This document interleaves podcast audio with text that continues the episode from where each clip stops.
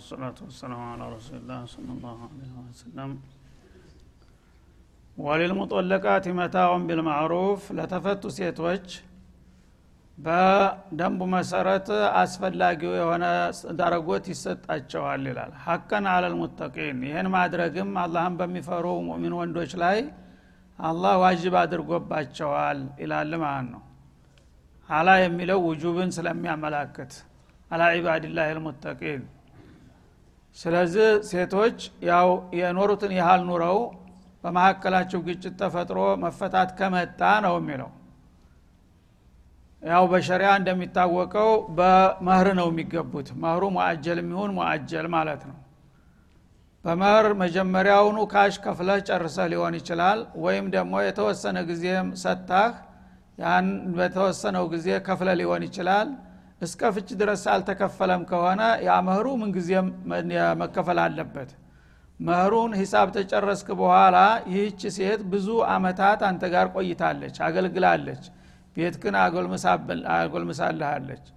ያኔ ይህች ሴት ብዙ ንብረት ታፈራችበት ቤት በመተወጣ ጊዜ እሷ ትዳሯ ፈረሰባት ማለት ነው። አንተ ግን እስካሁን አገልግላለች። አሁን በዛ በተደራጀና በተጠናከረ ቤት እንደገና የመረጥካትን አምጥታ ልትተካ ነው ማለት ነው። እሷ ግን ወደፊት እንግዲህ ነሲብ ነው ምናልባት እድል ከመጣ እንጂ እድል ያለማግኘት አዝማሚያዋ ነው የሚያመዝነው ማለት ነው። ብዙ ጊዜ ለምሳሌ እንደዚህ ሀገር ባህል የተፈቱ ሴቶች በቃ እድል እንደሌላቸው ነው የሚታየው ማለት ነው። በሀገራችን አልহামዱሊላህ ሴት ከመብዛቱ ጋራ ሴት ተፈታች ማልተፈታች ማንም ሰው ያገባታል። አስር ጊዜ ታገባለች ቢረባም ባይረባም ማለት ነው። እዚህ ሀገር ግን መፈታት ማለት እንደሞት ነው ማለት ይቻላል። የተፈታች ሴት ያላበሰዋ የሞተባቸውም እንደዛው ዙሮም ያያቸው የለም። ይሄ እንዲህ አይነት ባህል አለበት ላይ የሴቶች ፍች በጣም ጎጅ ነገር ነው ማለት ነው። በተለይ ደግሞ ጎስቋላ በተሰብና አቅመ ቢስ ከሆኑ ተነጭራሹ ህይወታቸው አደጋ ላይ ይወድቃል ማለት ነው። ተፈተዋል ደግሞ እድል የማገኝ እንትን እድል አያገኙም። ከዛ ደግሞ በተሰብም ግፊት ያዞርባቸዋል። የለት ጉርስ እስከ ማጣት ይሄዳሉ ማለት ነው። ለዛ ረህሙን ረሂም ምናለ ለተፈቱም ሴቶች ቢሆን ምንም ቀደም ሲል የገባችሁትን ውለታ ብታጠናቀቁም በተለይ አቅም ካላችሁ በአቅማችሁ መጠን ጉርሻ ወይም መሸኛ መስጠት አለባችሁ ይላል። እና ምን ትፈልጊያለሽ ካሁን በኋላ ያው እኔ ጋር ሂሳብሽን ጨርሰሻል ብለህ ዝም ብለህ ባዶ እጇን ማባረር የለብህም። አላህን የምትፈራ ከሆነ እቺ ሴት ብዙ ጊዜ አገልግላለች፣ ቤትክን አጠንክራለች። አሁን በመተሸኛት ጊዜ እንዳቅምህ ዳም እንደ ዳህነቱ መካከለኛ የሚሆነ መካከለኛ መሆኑን አለል ሙስዒ ቀደሩ የሚለው ዝም ላይ ይመጣል መልሶ ማለት ነው። ሀብታምም እንደ ሀብታምነቱ በደረጃው ገምቶ ማንም ሰው ሳያዘውና ሳይከራከረው ራሱን በራሱ መዳኘት አለበት አላህን ፈርቶ ነው የሚለው። እቺ ሴት እንግዲህ አስር አመት አስራ አምስት አመት አብራ ኑራለች፣ ብዙ አገልግላኛለች። አሁን በመለቃት ጊዜ ባዶ እጇን እንዴት ትሄዳለች ብለህ አንተ ራስህ በህሊናህ መወሰን አለብህ በራስህ ላይ ይላል። እንግዲህ አቅምህ ትልቅ ሀብታም ከሆንክ በሺ በሚሊዮን የሚቆጠርም ቢሆን ስጣት ማለት ነው ለሷ መቋቋሚያ። ለምን ባዶ እጇን ትሄዳለች በለፋይበት ቤት ማለት ነው። መካከለኛም ከሆንክ ደግሞ በዛው በአቅምህ መጠን ሰው ይሄን ያልሰጣት ብሎ ቢናገር ጎረቤት ታዛቢ ይሄን ያልከሰጣትስ በቂ ነው የሚለውን ይሰጣታል ማለት ነው። እና የተወሰነ ኮታ የለውም። እንዲሁም ደሃ ከሆነ ደግሞ ከዛችሁ ካለችው የተወሰነች ነገር ቀንጠብ አድርጎ መስጠት ይኖርበታል እንጂ እሱ የሞቀ ቤቱ ተቀምጦ እሷን ነይ ውጪ ብሎ አባሮ ባዶ እጇን ለችግር መዳረግ የለበትም። ይሄንን የማታደርጉ ከሆነ ሙተቅነታችሁ ጥያቄ ላይ ይወድቃል ይላል። ተቅዋ ጋር አያያዘው። ተቅዋ ያላቸው ባሮች ይሄንን ያደርጉታል፣ ይሄን ያላደረጉ ግን ተቅዋ ቢሶች ናቸው በማለት ተቸ ማለት ነው። ስለዚህ የተፈቱ ሴቶችም ቢሆን መህር ካላቸው መህሯ ተከፈለኝ ምንም የለብኝም ማለት የለብህም። እንደ አቅምህ የምትችለውን ነገር መሸኛ ጨምረህ መስጠት አለብህ ነው የሚለው ማለት ነው። ነው ዋጅብ ነው ወይም ሙስተሐብ ነው በሚለው ብዙ ጭቅጭቅ አለ። አብዛኛዎቹ ሐቀን على المتقين የሚለው አገላለጥ ዋጅብነትን ነው የሚጠቁመው የሚለው ነው የሚያጎለብቱት ማለት ነው። كذلك يبين الله لكم آياته እንደዚህ ነው አላህ Subhanahu Wa Ta'ala የመመሪያን ቀጾችን የሚገልጽላችሁ ይላል። እንግዲህ እናንተ በማህበራዊ ህይወታችሁ አንዱ ሌላውን እንዳይጎዳና እንዳይበድል ሚዛናዊ የሆኑና ፍትሃዊ የሆኑ ደንቦችን በዚህ መልኩ እንደነግግላችኋለን ይላል። ለምን ለዓለኩም ታቂሉን ለዲናችሁም ለዱንያችሁም የሚበጃችሁን ነገር በአግባቡ ትረዱ ዘንድ በዚህ መልኩ ካሄዳችሁ ህይወታችሁ የተቃና ከኔ ጋር የተስማማችሁ ተሆናላችሁ ይላል ማለት ነው። ስለዚህ እንግዲህ ማህበራዊ ህይወት ምን ያህል አሳሳቢ መሆኑን አላህ Subhanahu Wa Ta'ala ብዙ ጊዜ የሚያጨቃጭቁንና የሚያጋጥሙን ነገሮች በየዘርፉ ባጭር ባጭሩ ዳሰሳቸው ማለት ነው። ቁርአን ይሄን ያህል እንግዲህ ትኩረት ከሰጠና እነዚህን ነጥቦች እንደ መሰረት ካስቀመጠ ሐዲስ ደግሞ እነዚህን ያሰፋና ያብራራ ነው የሚሄደው ማለት ነው። በዛ መሰረት እንግዲህ ባልም ሚስትም ሁላቸውም ራስ ወዳድ መሆኑን ትተው በመከባበርና ሁላች በመደጋገፍ የአላህን ህግ እንዲጠቀሙ ይሄንን ካደረጉ ሙተቅነታቸውን ያስከብራሉ። ዝም ብሎ ለግዚያዊ ጥቅም ብሎ ግን ሰውየውም እየተስገበገበ እሷን ዝም ብሎ ባዶ እጇን ቢለቃት እሷም ደግሞ የማይገባትን እየጠየቀች ምናልባት ዟሊም ዳኞች ጋር እየሄደች ንብረቱን ዘርፈዋለሁ ይብትል ሁላችሁም ተጠቋ ትርቃላችሁና የኔ ህግ ነው የሚበጃችሁ ሐኪም የሆነው ጌታ የሰጣችሁን መመሪያ ተጠቀሙ ይላል ማለት ነው። ከዚህ በኋላ ወደ ታሪክ ይሻገራል ሲያቁ እና ቁርአን እንግዲህ በሁል ጊዜ ከሰው ሰራሽ መጽሐፎች የተለየ ባህሪ ያለው ማለት ነው። በወቅቱ የነበረውን ሁኔታ ነው መሰረት አድርጎ የሚጓዘው። እንግዲህ ነብዩ አለይሂ ሰላቱ ወሰለም ልክ መዲና እንደወረዱ ነው ሱረቱል በቀራ የመጣቸው። በዛ ጊዜ አዲስ እንደ ማህበረሰብ ተመስርቷል። እስላማዊ የሆነ ማህበረሰብ ማለት ነው። አዲስ እስላማዊ መንግስት ተመስርቷል። አዲስ ሥርዓት አዲስ መንግስት ያስፈልጋቸው ነበር። ያ ነገር በሚመጣ ጊዜ እለት ተእለት ማህበረሰቡ እንቅስቃሴ ጋር ነበር የሚሄደው ማለት ነው። ዛሬ እንግዲህ በቀን ስንት ነገሮች ይከሰታሉ። በማህበራዊ ጉዳይ አንድ ነገር ይከሰታል፣ በኢኮኖሚ ጉዳይ አንድ ጉዳይ ይመጣል፣ በወታደራዊ ጉዳይ አንድ ጉዳይ ይመጣል። በታሪክ መልኩ የሚከሰተው ነገር ላይ ወዳውኑ ተማታ እጅ በእጅ መልስ ይሰጥ ነበር ማለት ነው። ወህይ በሚያስፈልጋቸው ነገር ሁሉ በሚነሳው ጥያቄ ሁሉ ሰዎች የተለያየ ጥያቄ ይዘው ይመጣሉ። ያንን ነው መሰረት አድርጎ የሚጓዘው እንጂ የሰው ሰራሽ መጽሐፍ ከሆነ ግን አንድ ርዕስ ያስቀምጣል። በዛ ርዕስ ስር ንኡሳኑ ርዕስ ተዛማጅ ነገሮችን እየተነተነ ይቀጥላል። ቁርአን ግን የዚህ አይነት ህግን አይቀበልም ማለት ነው። አጠቃላይ የጌታንና የባሮቹን ግንኙነት ይጠብቃል መሰረቱን። ከዛ በኋላ ግን የዕለት ተዕለት እንቅስቃሴዎች ጋር ነበር ይሄድ የነበረው ማለት ነው። ያም ከመሆኑ ጋር ግን መመሪያነቱ ለኡመቶች በየዘርፉ የተነሱት ነጥቦች ሁሉ ራሳቸውን የቻሉ ርዕሶች ሆነው መጡ እንደገና ማለት ነው። ስለዚህ አሁን ወደ ታሪክ ይሻገራል። በቀጥታ የኛን ህይወት ማህበራዊ ጉዳያችንን ሲመለከት ከቆየ በኋላ ባልታሰበ ፍጥነት ቀጥታ ወደ ኋላ ተመልሶ እሺ የብዙ ሺህ ዓመታት ያለፋቸው ታሪኮችን ይጠቅስልናል ማለት ነው።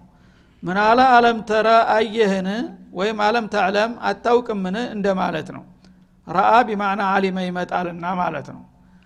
ዓለም ተራ الى الذين خرجوا من ديارهم وهم ألوف እነዚያ መኖሪያ ሀገራቸው በብዙ ሺህ የሚቆጠሩ ሆነው ስደት የወጡትን ሰዎች አያቸውን የነሱን ታሪክ በህሊና አይነ ዳስተስከነ ማለት ነው። በዛ ጊዜ ነብዩ አልነበሩም። በዛህር አይናቸው ሊያዋቸው አይችሉም ማለት ነው። ግን የነዛን ታሪክ የማህደር ቃኝው ወይ በህሊና አይነ ማለት ነው። እንግዲህ ይሄንን ነገር ያነሳበት ምክንያት አለው። ወደፊት ሊለው የሚፈልገው ነገር ስላለ ለዛ እንደ መንደርደሪያ ነው ማለት ነው። ዓለም ተራ الى الذين خرجوا من ديارهم ዓለም ተዓለም ያ ረሱላና መልእክተኛችን ወይ አታውቅምን ይላቸዋል። الى الذين خرجوا ወደ ወጡት ሰዎች من ديارهم ከመኖሪያ አገራቸው ከከተማቸው ማለት ነው። وهم ألوف እነሱ በብዙ ሺህ የሚቆጠሩ ሆነው ለምንድን ነው የወጡት? ሐዘረል መውቲ ሞትን ሊጠነቀቁ ይላል። ሞትም የሌለበት ሀገር እንሂድ ብለው አገራቸው አካባቢ ሞት ሲያጠቃቸው በሽታ ሲበዛባቸው ይሄን ሀገር ለቀን ሞት የሌለበት ሀገር መሄድ ያለብን ብለው ተሰደው ሄዱ በብዙ ሺህ የሚቆጠሩ ህዝቦች ይላል። እና እንዳሰቡት ግን አልተሳካም ተቃራኒውን ያገኙት ማን ነው فقال لهم الله موتوا እዛ አዲሱ ሀገራቸው እንደደረሱ አላህ ሞቱ የሚል ትእዛዝ ሰጣቸውና እስከዛሬ እየተንጠባጠቡ ኖርማል ነበር የሚሞቱት አሁን ግን በጅምላ በአንድ ቀን የማለቅና ቀባሪ የማጣት ዲልም አጋጠማቸው ማለት ነው እና አልሐዘር لا يغني من القدر የሚባለው ከዚህ አይነቱ አይን አንቀጽ በመነሳት ነው ጥንቃቄ ያአላህን ውሳኔ ሊቀድም አይችልም ማለት ነው ስለዚህ ሰዎች ሞት ያለ ነው ሁሉ ነፍስን ዛይቀቱል ሞት ተብሎ ቁርጡ ተነግሮታል በመድር ላይ ያሉ ፍጥሮች ሁሉ ጊዜ እድሜያቸው ታለቀ ማህድ አለባቸው ለቀጣው ትውልድ ያስወረሱ ማለት ነው እነዚህ ሰዎች ግን በቁንጥላ አስተሳሰባቸው ብስለት የጎደላቸው ይመስላሉ በኒ እስራኤሎች ናቸው በመሰረቱ አካባቢ እንግዲህ በሽታ ወረርሽ በሽታ በየጊዜው እየመጣ ያጠቃቸዋል ያ በሽታ በሚያጠቃቸው ጊዜ ይሄ አካባቢ መውቡእ ነው የበሽታ ማክ አካባቢ ነውና ይሄንን ክልል ትተን ወደ ሩቅ ቦታ ሄደን አገር መለወጥ አለብን ያ ከሆነ የተሻለ አገር ይሆንና በሰላም እንኖራለን ብለው እቅድ ያወጡ ማለት ነው ያነ ያገር ሽማግሎች እረ ይሄ ነገር ጥሩ አይደለም ከአቂዳ ጋር ሊጋጭ ይችላል ብለው ሐሳብ አቅርበው ነበር አላህ ያው ሞቱ ተደረሰ ማንኛውም ሰው መሞቱ እንደማይቀር የታወቀ ጉዳይ ነው ሞት ሸሽቶ እንዴት የዴት ነው የሚከደው በሚሉ ጊዜ አብዛኛው ያው ወጣቱል ጊዜም ይበዛል ስሜታዊ ነው ባካቸው አታስጨርሱን መሄድ አለብን የሚለው አየለና በቀጥታ ያው ተነስተው ተግፈልፍለው ሄዱ ማለት ነው እዛ አዲሱ ሀገራቸው እንደደረሱ እሰየው ተገላገልን ይያሉ ደስታው ሳያበቃ መርዶ መጣ ነው የሚለው እንዳውም እዚህ ሀገር ተመጣጣቸውማ በጅምላ ማለቅ አለባችሁ ተብሎ ትእዛዝ ተሰጣቸው በመም ሳይሆን በትእዛዝ አሁን ደግሞ ማለት ነው ሞቱ ተብሎ ታዘዙ ጌታ ታዘዘ ምን ማድረግ ይደረግ ሱብሃንአላህ እና በዚህ መልክ አለቁ በአንድ ጊዜ ማን ነው ኡሉፍ እያላቸው ነው በቀጥታ ምን ያህል እንደሆኑ ባይገልጣቸው ብዙ መሆናቸውን ተቆመ ማን ነው ወም ኡሉፍ በብዙ ሺህ የሚቆጠሩ እና ሙፈሲሮች ምን ያህል ሊሆኑ ይችላሉ በሚለው ያው መላምታቸውን ሰጥተዋል ማን ነው በሺዎች የሚቆጠሩ መሆኑ እንደተጠበቀ ሆኖ ስንት ሺህ ነው ሺም እኮ ገደብ አለው ስንት ሺህ መባል አለበት ወደሚለው ሲመጡ ታናሽ የተባለው ቁጥር አራት ሺህ ነው ማለት ነው አራት ሺህ ናቸው የሚለውን ብዙዎቹ እንትን ይሉታል ይመርጣሉ ከዛ በላይ እስከ አስራ ሁለት ሺህ ናቸው የሚል መጥቷል ማለት ነው ኡሉፍ የሚለው የአልፍ ጀምዕ ስለሆነ ክፍት ነው ፈለገውን ያህል ሊሄድ ይችላል የሚከለክለው እስከሌለ ድረስ ማለት ነው እና ከአራት እስከ አስራ ሁለት ሺህ ብዛት ያላቸው ህዝቦች የቀዳሚ ሀገራቸውን ተተው ወደ አዲስ ሀገራቸው ኮብልለው ሄዱ ሞት ላይ ያመልጡ አላህ ግን እዛ ቦታ ሲደርሱ ሞቱ አላቸው ይላል በዛ ሁኔታ ሞቱ ነብይም ነበረ በግዚያቸው ከራሳቸው ወገን የተመረጠ ማለት ነው እሱ መክሯቸዋል ይባላል አትሂዱ አላህ Subhanahu Wa Ta'ala የትም ቦታ ብትሄዱ አጀል የደረሰበትን ሰው መውሰዱ አይቀርም እና ይሄ ተቀደር ጋር የሚያጋጭ ማናችንን የሚያፋድስ ነገር ነውና እባካችሁ ሶብር አድርጋችሁ ብትቀመጡ ይሻላል ቢሉ የነብዩንም ትእዛዝ አልተቀበሉትም ማለት ነው ያኔ ጌታ ተቀየማቸው ማለት ነው የነብዩን ትእዛዝ በተለይ በመርገጣቸው እዛ እንደደረሱ ሞቱ አላቸው እንዳለ እመት ሆነው አለቁ ነብዩ ብቻውን ቀረ ነው የሚባለው ያን ጊዜ ነብዩ አለቀሰ መቼም መወለድ ካለ ማዘን አይገድም በጣም አዘኑ ነብዩ ማለት ነው እና ለኡም ለዚህ ኡመት ነብይ አድርገህ ያላከኝ ላስተምር ነው ወይስ ሰው ህዝብ ላስጨርስ ብሎ አቤቱታውን አነሳ ማለት ነው እኔ እንደመላኬ እነዚህን ሰዎች አስተምሬ ስርዓት ማስያዝ ነው ሶላሂያዬ እንጂ እኔ በመምጣቴ ምክንያት እነዚህ ሰዎች ዘራቸው መጥፋት የለበትም እባክለኔ ስትል መልስልኝ ብሎ ዱዓ አደረገ ማለት ነው ያነ ያአላህም ቀድሮት ነበርና የዚህ የነብዩን ዱዓ ሰበብ በማድረግ እንደገና አላህ Subhanahu Wa Ta'ala ረህራሄል ያደርግላቸው ነው ማለት ነው ሙቱ ካላቸውና ተረገፉ በኋላ የተወሰነ ጊዜም ታስቆጠሩ በኋላ አስከሬናቸው በስብሶ አጥንታቸው ሙሉ ተበታትኖ ነበር ثم احياهم እንደገና በቅጽበት አላ ኩሊ ሸይን ቀዲር የሆነ ጌታ ነብዩ የየው ብሎ አልቅሶ ሲለምነው በቃ ይመለሱልህ ብሎ እንደገና ፍቃዱን ሰጠና እንዲድኑ አደረጋቸው ይላል ለምን ኢነላህ ለዙ ፈድሊን ዐለ الناس አላህ Subhanahu Wa Ta'ala በሰዎች ላይ የትሩፋት ባለቤት ነው።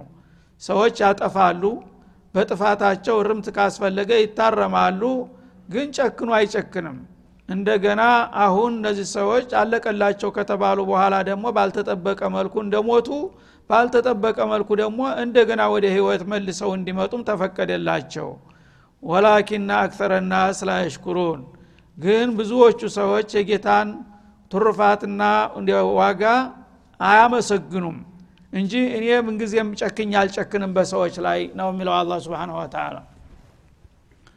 ይሄ እንግዲህ በታሪክ የተዘገበና የተረጋገጠ ጉዳይ ነው ማለት ነው። በሺህ የሚቆጠሩ ህዝቦች ሞት ፈርተው ሀገራቸውን ለቀው ሄደው አዲስ ሀገራቸው ላይ ልቂት እንዲያጋጠማቸውና እንደገና ወደ ህይወት ተመልሰው እንደመጡ ከዛ በኋላ እንደገና ወልደው ከብደው ዘር አትርፈው ነው የሄዱት ማለት ነው በመደበኛ እድሜያቸው። ይሄንን እንግዲህ የተጠቀሰበት አንደኛ ወደፊት ለሚለው ነገር አንድ ሰው አላህ ሙት ካለው የጌታ ውሳኔ የሚገታው ነገር የለም። ስለዚህ እኔ ምናልባት በአንድ ጉዳይ ሞት በሚያስከትል ነገር ባዛችሁ እንሞታለን ብራችሁ እንዲያትፈሩና የነዛን ሰዎች ስተት እንዲያትደግሙ ብሎ ለዛች መንደርደሪያ ለማድረግ ነው። ወቃቲሉ ሊነውና ቀጥሎ ማለት ነው ጀሃር ሊያዝ ነው። ጀሃር በሚታዘዝበት ጊዜ እንዴት ልቂት መጣብናል እንዴት አርገን እንሞታለን ልጆችን በተሰቤን ሚስቴን ትቼ ብለህ እንትን እንዳትል። ሞት ፈርተው የሸሹም እኮ በአንድ ጊዜ በጅምላ አልቀዋል። ይሄንን ወቅ ተፈለኩኝ ይጠርጋለሁኝ በማለት መግቢያ ሊያደርገው ነው ማለት ነው። በሌላ በኩል ደግሞ ሰው ከሞተ በኋላ አይነሳም የሚል የጅሎች አስተሳሰብ አለ ምን ጊዜም ማለት ነው። ማን ሄዱ አየው እያሉ እንዳውም ይከራከራሉ ሽንታቸውን ገትረው። ሰው ተሞተ በኋላ በቃ አባቶቻችን ቅድመ አያቶቻችን ሞቱ አይደለም የታል የመጡት ለምን እነሱን አታመጡልንም እያሉ ይከራከራሉ። በታሪክ እንዲያልተከሰተ አድርገው ማለት ነው። ላ ታሪክ ስለማጣቅ ማህይም ስለሆንክ እንጂ በታሪክ እኮ ብዙ ሰዎች በተለያየ ዘመን ሙተው ተነስተዋል። እንዳውም የተለያየውን የተቆራራጩን ተውና በአንድ ጊዜ ባይገርም በሺ የሚቆጠሩ ህዝቦች በጅምላ አልቀው በጅምላ እንዲነሱም ተደርገዋል። አልሰማህም እንጂ ታሪክማ ይሄን ያረጋግጥልሃል ለማለት ለባዕት ሰው ተሞተ በኋላ ለመነሳትም ማስረጃ አደረገው ማለት ነው። ግን አላህ እንደዚህ አይነት ነገር እርምጃ የተወሰደባቸውን ሰዎች እንደገና ዳኑ ተመለሱ ብሎ በሚመልሳቸው ጊዜ ትልቅ ትሩፋት ነው የዋለላቸው። ይሄን ውለታ በዋጋ ሊገዛ የሚችል ነገር አይደለም። እንኳን በሺ የሚቆጠሩ ህዝቦችን አንድን ሰው ከሞተ በኋላ ማስነሳት ማለት ታላህ በስተቀር ማንም ሊያደርገው የሚችል ነገር አይደለም ማለት ነው። ይሄን የሚያሉ ለታውል ሌላቸው ግን ብዙዎቹ አያመሰግኑኝም ማለት ምስጋና ይገባው እንኳን ማለት ትልቅ ነገር ይሆንባቸዋል። ግን በፍጡር ደረጃ ይሄን ማረግ የሚችል ቢኖር ኑሮ መላእክት ይዝቅበት ነበር ማለት ነው በአመሰግናለሁ ማለት ብቻ ሳይሆን። እናንተ ግን እንደዚህ አይነት ሁለታዎችንም ይዋልኩላችሁ ምስጋኔን ትነፍጉኛላችሁ ብዙዎቹ አታመሰግኑም ይሄን አይነት ትልልቅ እንኳን አስገራሚ ታሪክ እየሰራን ማለቱ ነው። ከዛ በኋላ ወደ ተፈለገው ራስ በመሻገር ወቃቲሉ في سبيل الله ስለዚህ ህይወትን ብትወዷትም እናንተ ብትወዱም ጌታ ካለ በማንኛውም ምክንያት ልትሞቱ ትችላላችሁና ዝም ብላችሁ ተምትሞቱ ዋጋቢስ በሆነ ሞት አንድ አላማ ባለው ነገር ብትሞቱስ ምን ይመስላችኋል? አላማ ያለው ቅዱስ ሞት አለ ዝም ብሎ መብከት አለ። ስለዚህ ሞት ካልቀረ የትኛው ይሻላል? ዋጋ ያለው ክብር ያለው ዝና ያለው ታሪክ ያለው ሞት ይመረጣል አይደለም እንዴ? ስለዚህ ቃቲሉ في سبيل الله አጀል ከደረሰ መሞትህ የማይቀር ከሆነ ዋጋ ያለው ሞት ብትሞት ምን ይጎዳሃል? እና እሱ ዋጋ ያለው ሞት ማለት በአላህ መንገድ በመታገል መውደቅ ነውና ይላል ማለት ነው። ይሄኛው ታሞ የሞተው ዝም ብሎ ሞተ ምንም ለሞቱ ዋጋ የሚያገኝበት ነገር የለም። ለአላህ አላማ መሳካት ለተውሂድ ብሎ የሚሞት ሰው ግን ሞቱ ለዛሂሩ ተዚሽ ምድር ቢለይም ላን ولا يحسب الذين قتلوا في سبيل الله امواتا بل احياء عند ربهم يرزقون ብሏል አላህ። ልዩ የሆነ ዘላለማዊ ህይወት ያገኛሉ በእኔ አላማ ላይ የሚወድቁ ሰዎች ብሏል። የዛ አይነት ሞት ብትሞቱ ይመረጣል መሞታችሁ ካልቀረ ይላል ማለት ነው። واعلموا ان الله سميع لكل ما يقال የሚባለውን ነገር ሁሉ አላህ ሰሚ ነው ዓሊሙ ለኩሊ ማ ይቁሶድ ለሚታሰበው ነገር ሁሉ ደግሞ ጥልቅ አዋቂ የሆነ ጌታ ነውና በዚህ መልክ ለኔ አላማ ብትወድቁኮ በጣም ዘላለምና ቋሚ የሆነ እድል ልታገኙ ትችላላችሁ ዝም ብላችሁ እንደ እንደ አህያ ተምትበክቱ ኢላላ አላህ Subhanahu Wa Ta'ala ስለዚህ እንደ ጦርነት ሲነሳ ሰው ህይወቱን ከመውደዱ የተነሳ ህይወት የባጭር ልቀጭ ነው ብሎ ነው የሚጨነቀው ያለው ማለት ነው ልጆች አሳዳጊ ሊያጡ ነው ነው የሚለው ቤቴ ንብረቴ ሊቀር ነው ሊወድም ነው ብሎ ነው የሚያዝ ነው ይሄ ነገር አጀል ከደረሰ ጦርነትም ባይደረግኮ በተለያየ መልክ እልቂት ሊመጣ ይችላል አንዳንድ ጊዜ የሚጠርግ ወረርሽኝ ይመጣል በሺ የሚቆጠረውን ህዝብ አንድ ጊዜ አንዳንድ ጊዜ ደግሞ ጦርነትም ይመጣል አንተ ብትፈራውም ገፍቶ ይመጣል ጥላት ማለት ነው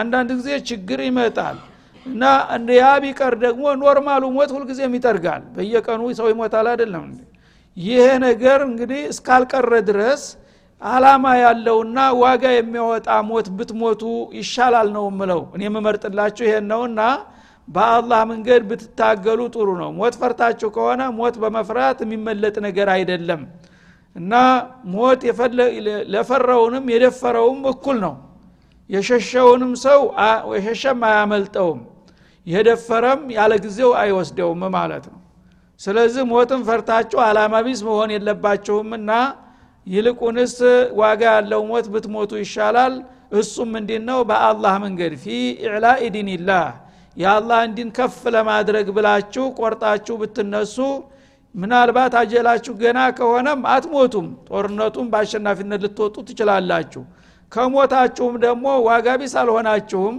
ዝም ብላችሁ ልትሞቱ የነበረውን በጥሩ አላማ ላይ ስለወደቃችሁ ያ ዘላለማዊ ጽድቅን ታገኙበታላችሁና ይሄን አውቃችሁ በእኔ መንገድ ብትታገሉና ብትወድቁ ነው የሚመረጥላችሁ ይላል ማለት ነው ከዛ ያው ጦርነት በሚነሳበት ጊዜ ለጦርነት ስኬት የተለያዩ ቅድመ ዝግጅቶች አስፈላጊ ነው እሱም ምንድነው ገንዘብ ወሳኝ ነው ማለት ነው ጦርነት ላይ ገንዘብ ትልቅ ወሳኝ ነው ስለዚህ ብዙ ጊዜ ስለ ጂሃድ በሚያወሳ ጊዜ አላህ Subhanahu Wa Ta'ala እንዳውም አስቀድሞ ገንዘብ ነው የሚያነሳው ወቃቲሉ ፊ ሰቢልላህ ታላ በኋላ ቢአምዋሊኩም ነው መጀመሪያ የሚመጣው ቢአምዋሊኩም ወአንፉሲኩም ነው የሚመጣው ገንዘብ ይቀድማል ማለት ነው ምክንያቱም አንድ ሰው ጦርነት በሚያደርግ ጊዜ ትጥቅ ያስፈልገዋል መሰልጠን ያስፈልገዋል ስንቅ ያስፈልገዋል እነዚህ ነገሮች ሳይሟሉ ዝም ብሎ ከሄደ ሄዶ ያው መታረር ነው የሚጠብቀው ማለት ነው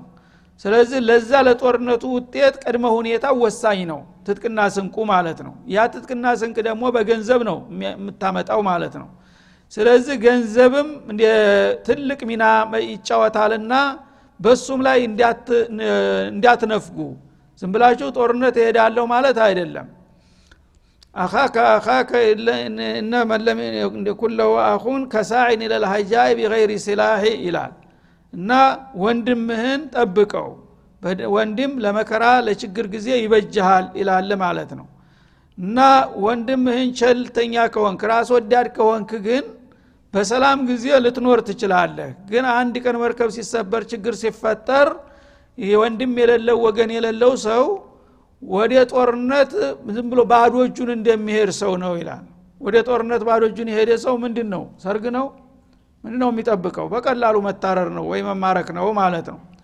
ስለዚህ ጦርነትን የሚዳኘውና ስኬታማ የሚያደርገው ገንዘብ ነው ገንዘብ ግን በገፍ ማውጣት አለብህ ማለት ነው ምክንያቱም ይህ ገንዘብ ለጦርነቱ አስፈላጊ ሁኔታ ካላወጣኸው ገንዘቡም አንተም የጥላት ሰለባ ነው የምትሆነው ነገ ማለት ነው ዛሬ ተዘጋጀህና አስፈላጊውን ነገር ካደረክ በገንዘብህ አትራፊ ትሆናለህ እንደ ንግር ነው ማለት ነው ምክንያቱም አንተ ታጥቀሃል ተዘጋጅተሃል ተሰንቀሃል ሁሉን ነገር አሟልተህ ተሄድክ በዲል ትወጣለህ የዛ ጊዜ ጥላትን አሸንፈ ገንዘቡን እንደገና በጥፍ ትጨምራለህ የወጣው ወጭ ብቻ አይደለም ማለት ነው ግን ዝም ብለህ እየተንቀባቀብክ ገንዘቤንም አላወጣም ያው ልጆቼ ምናልባት የሙቼ ከቀረው በምን ያድጋሉ ምናምን ብለህ ባዶ እጅህን ዝም ብለህ ወይም በቂ ያልሆነ መሳሪያ ይዘህ አሮጌ መሳሪያ ይዘህ ተንገፋግፈህ ብትሄድ እዛ ትታረዳለህ አንተን አሸነፈ ማለት ጥላት እቤት ድረስ ይመጣል ማለት ነው ያ ሱቁ ኢማራው ሰያራው በሙሉ ተጭኖ ይወሰዳል ማለት ነው ያኔ ገንዘቡም አንተም አልተረፍክም ስለዚህ በገንዘባችሁ ላይ ገንዘብ በጣም የምትቆጠቁጥና የምታሳሳ ከመሆኑ የተነሳ በጣም አማላይ በሆነ መልኩ ይገልጣል ገንዘብን ለማስወጣት ማለት ነው ገንዘብ የማስወጣት ችሎታ ቅስቀሳ አላህ Subhanahu Wa Ta'ala ያቀበታል እንዴት አርጎ እንደሚቀሰቅስ ማለት ነው ምክንያቱም ገንዘብ ሲባል ሁሉ ሰው ይደነግጣል የችን ነገር ግን የተሻለ ነገር እንደሚያገኝባት ካወቀ እንደምንም ብሎ ጥርሱን ነክሶን ቢሆን ያወጣታል ማለት ነው ስለዚህ ምን አለ በልዩ ቅስቀሳ من الذي يقرض الله قرضا حسنا ለመሆኑ ከገንዘቡ ለአላህ መልካም የሆነ ብድር የሚያበድር ጎበዝ ማን ነው ይላል ሻራታ ማለት ነው እና ለአላህ የሚያበድር እንዴ ለአላህ ማበደር ማለት ራሱ ትልቅ ክብር ነው ምን ያህል ሀብታም ባለጸጋውኛለሁ አላህንም ማበደር ከሆንኩኝ ይሄን የመሰለ ዝና ይሄን የመሰለ ክብር እኔ እኮ ለአላህ የማበድር ነኝ ልል ነው ማለት ነው ይሄ ክብር ሰጠ ማለት ነው ለኔ አላማ እኮ አንድ ነገር አወጣ ማለት ለኔ አበደርክ ማለት ነው ለኔማ አግነ ለአግኒያ ለሆነ ጌታ የሚሰጥ ሰው የመጨረሻ ቸር ማለት ይሄ ነው ማለት ነው ለዚያ ምን አይነት ጎበዝ ነው ይሄን የሚያደርገው ይላል ሞራልን ለማነሳሳት ማለት ነው ይሄን ሲባል ግን አላህ ችግረኛ ነው ተናንተ ፍርፋሪ ሳንቲም ይለቅማል ማለት እንዳይመስላቸው ደግሞ በሌላ ቦታ ምን ይላል ማን ይقرض غير عادم ولا ظلم الى الحديث القرص እና ያልቸገረው የሚያበድር ለማይበድል የሚቸር ማን ነው ይላል ማን ነው እኔ አቅርዱላህ አቅርዶን ሐሰና ማለት ለእናንተ ክብር ልሰጥ ነው እናንተ እንደባለ ጸጋ አርጌ እኔ እንደለማኝ አድርጌ የቀረብኩት ክብር ልሰጥ ሞራላችሁን ልገነባ እንጂ እውነት አጥቻ አይደለም እናንተም ገንዘባችሁም የኔ አይደላችሁም እንደ ይላል እንደገና ማለት ነው እና غير ظلم ولا عاد ሰው ብድር ሲጠይቅ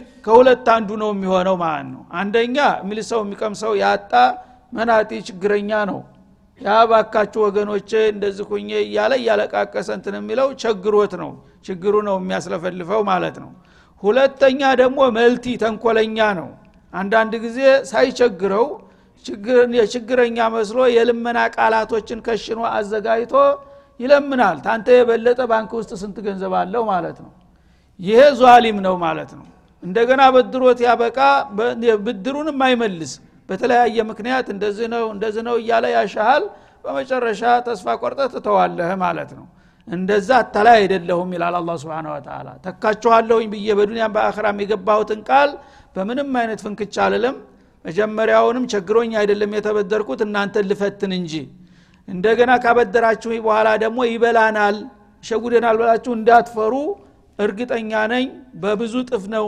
መከፍላችሁ ይላል ማለት ነው አዱአፈ ሙዱአፋ አድርጎ እና ስለዚህ አላህ Subhanahu Wa Ta'ala እንግዲህ ይሄን የፊሰቢልላህ የሚባለውን ነገር በህይወትም በገንዘብም ምን ያህል አስፈላጊ መሆኑን ነው በስልታዊ መልክ የሚቀሰቅሰንና የሚያግባባን ማለት ነው هذا وصلى الله وسلم على النبي وعلى آله